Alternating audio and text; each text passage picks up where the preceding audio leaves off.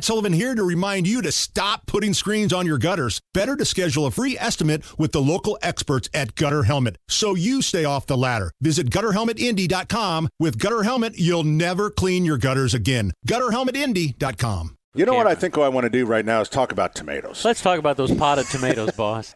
People in small spaces want to grow tomatoes. So the hardest part, one, tomatoes need at least or should have 7 hours of sunlight a day. So, you know, use that as a guide. So a lot of times when it's patios and different things, they get a little too much shade. The other thing is if you use and most plants are indeterminates, and that just means they go crazy. They just keep going. I mean, the vine, if it has it could be 12 foot tall. Forever teenagers, they just keep growing. Right. A determinant gets to a certain size and stops. So probably a determinate plant is probably better suited for the pot. For a pot. Now, I only know of one, Celebrity. What are another determinant variety? Roma is a determinant. Now, that's a different type of tomato, too. Yes, it is. Yeah. And then just patio tomatoes. Okay. Ones that are called patio tomatoes are. Now, and what you get is you probably don't get as much fruit and probably a little smaller. In the case of Roma, I would almost think Celebrity is probably the best of those three. The other one is Indy. And that one that's called Indy is also a determinant. So a little easier to stake because as that foliage, the vine grows, it gets heavy, and you're going to have a hard time. Just the lightest of winds will blow your tomato project over. So it's great if you have it in a sunny area that you can run a wire from that pot, just something to hold it up, whether it's a gutter, whether it's the roof of the porch. Or, God help you if it's a tripod. But, you know, the thing is you don't have enough mass of dirt to hold it, to keep it from tipping over. And sometimes you don't have enough dirt mass to even support the plant. So, you know, if you can get it in a bigger pot, that's half the battle. Yep. So doing that, the biggest pot as you can get, and hopefully a way to support it. And then it's the same rules for the watering, because in a pot we tend to overwater stuff because we might be watering at the same time as our hanging baskets. It's the same thing that happens. The hanging basket is calling for water every day. And then what else happens? Then the tomato gets watered, and then the poor other geranium that's in a big pot on the ground, it gets watered, and they don't need water. So look at your tomato in the morning. If it's starting to wilt down, then it's time it wants water. If it's in the hot afternoon sun, it's just shielding itself from the heat. Don't water it at that point. It's called waterboarding your plants. It's not torture. You don't want that. And fertilization for plants, whether they're in pots or not, don't put a plant in the ground. You generally wouldn't fertilize it for a couple weeks. And once it starts setting fruit, then you can start regular fertilizing it. Explain why. I mean, you don't want the foliage to go crazy, do you? Yeah, the plant can go vegetative, so which means it just starts growing, and it's not setting fruit. It just starts growing vine, and you can have a beautiful tomato plant and no fruit on it. So, and in that case, we call it an ornamental tomato. So once it starts setting fruit, so use that rule, plant it, wait a couple weeks, and then you can generally start fertilizing. What other things? Well, thanks for asking. Tomato is a vine. This is the only thing, you can't do it on peppers or any other veggies, but because it's a vine, you want to plant it as deep as possible. So you strip off the lower leaves, and if you can put that thing, if it's a 10-inch tomato and you can put 6 inches in the dirt, do it. You can put 8 inches. You can put anything in there. Then it'll start rooting along that stem. And what does that do? That evens out the moisture, because the uneven moisture in a tomato is what causes blossom end rot, those soft black spots on the fruit. That is because the tomato, as in these erratic swings of moisture, will borrow moisture from the fruit.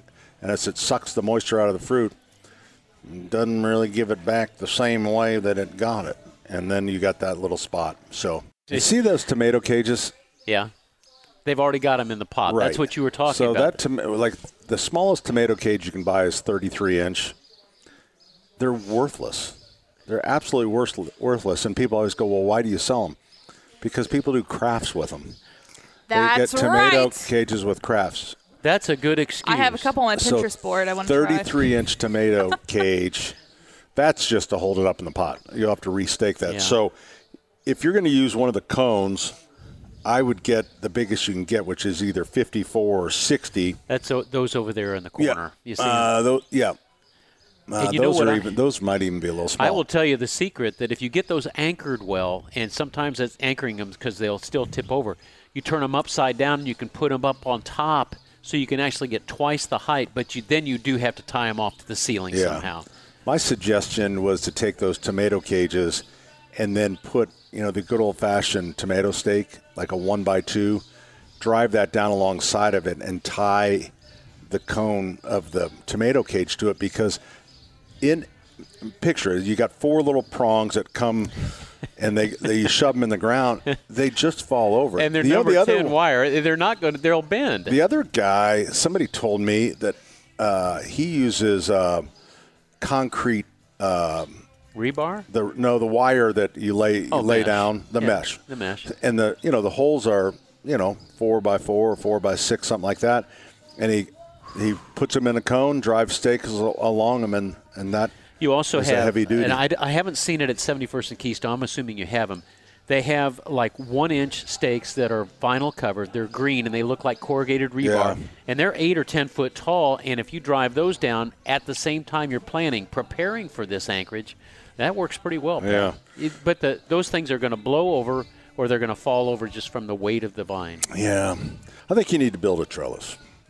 Build a trellis? Build a trellis without, still allowing the sun in there. Those are 30% off today. 30% with the trellis. Oh, is that right? Trellis is the 30% off here at Sundown Gardens, along with container trees and shrubs at 20% off. And big plans and big discounts up here at 186 and Spring Mill Road. All right, favorite plant, favorite tomato? Well, Jetstar. I like Jetstar. In a common tomato, I would say Better Boy. I think Big Boy and Early Girls, not great. In a heirloom tomato, which are all indeterminate, so they're all going to grow like crazy. Rutgers. The old Rutger or Cherokee Purple is real popular. Oh, or even, those are good. Even Brandywine. The Cherokee Purple, you'd be surprised how meaty those are. Yeah. And the Rutgers, too. I mean, you don't have a lot of juice. You just got all meat, and it's a good stuff. Thing. Judy joins us on the program. Hi, Judy. Hi, how are you? We're doing good. How about yourself? Nope, doing good. I hope you get a little more sleep next week so you're ready. Me too. Thank you, Judy. Judy, I'm so tired. What a butthead. The last thing that I wanted to see this morning was Denny Smith. That's probably true, Judy. We really like your show. And now one other question. How often do you water tomato plants? That is a great question. And I hope you'll join me tomorrow morning on WTHR Channel 13 as I go in depth with tomatoes. But generally, here's the rule of thumb for tomatoes. And hopefully your tomatoes getting at least 7 hours of sunlight a day. Oh, yeah, they are. So you get up. What time do you get up in the morning? Pat, I don't get just up. Tell her the answer. I don't get up early. Okay. So she's my kind of girl. 8 o'clock. Okay. So you look at your tomatoes in the morning, 8, 9 o'clock after you have a cup of coffee. If they're starting to wilt, they look like they're kind of folding down, you water them. But what you don't do is you don't look at your tomato plant in the afternoon because tomatoes naturally protect themselves from the sun, and people mistake that for needing water, and then people tend to water them, and you tend to overwater them. So you got to be a little careful.